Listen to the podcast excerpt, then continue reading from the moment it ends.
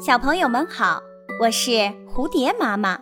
今天我要讲的故事叫《狼与老太婆》。一只饥肠辘辘的狼，为了填饱肚子，趁着夜色偷偷地潜入了一个小村庄。虽然明知道这样很危险，但他还是决定碰碰运气。狼沿着墙根慢慢地走着。当他路过一家简陋的农舍时，突然听见里面传出小孩嚎啕大哭的声音。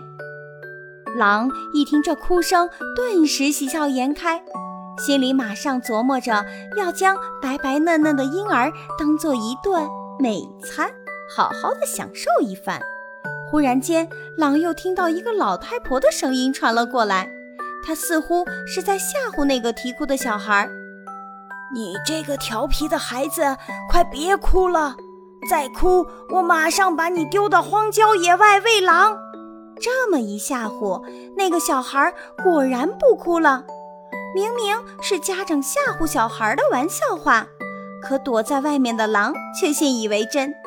这只狼欣喜若狂，开心地琢磨着：好运气终于被我碰上了。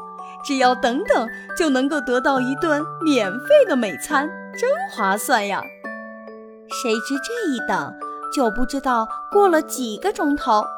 狼对于刚刚偷听到的承诺半信半疑起来，饿得头晕眼花的他本想要离开，可又有点舍不得。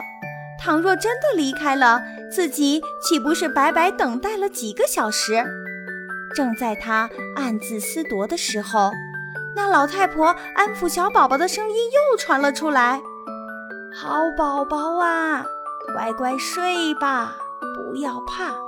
如果真有狼来，我就活生生剥了它的皮，给你做件小皮袄。”狼一听到这话，一刻都不敢耽误的，吓得夺路而逃。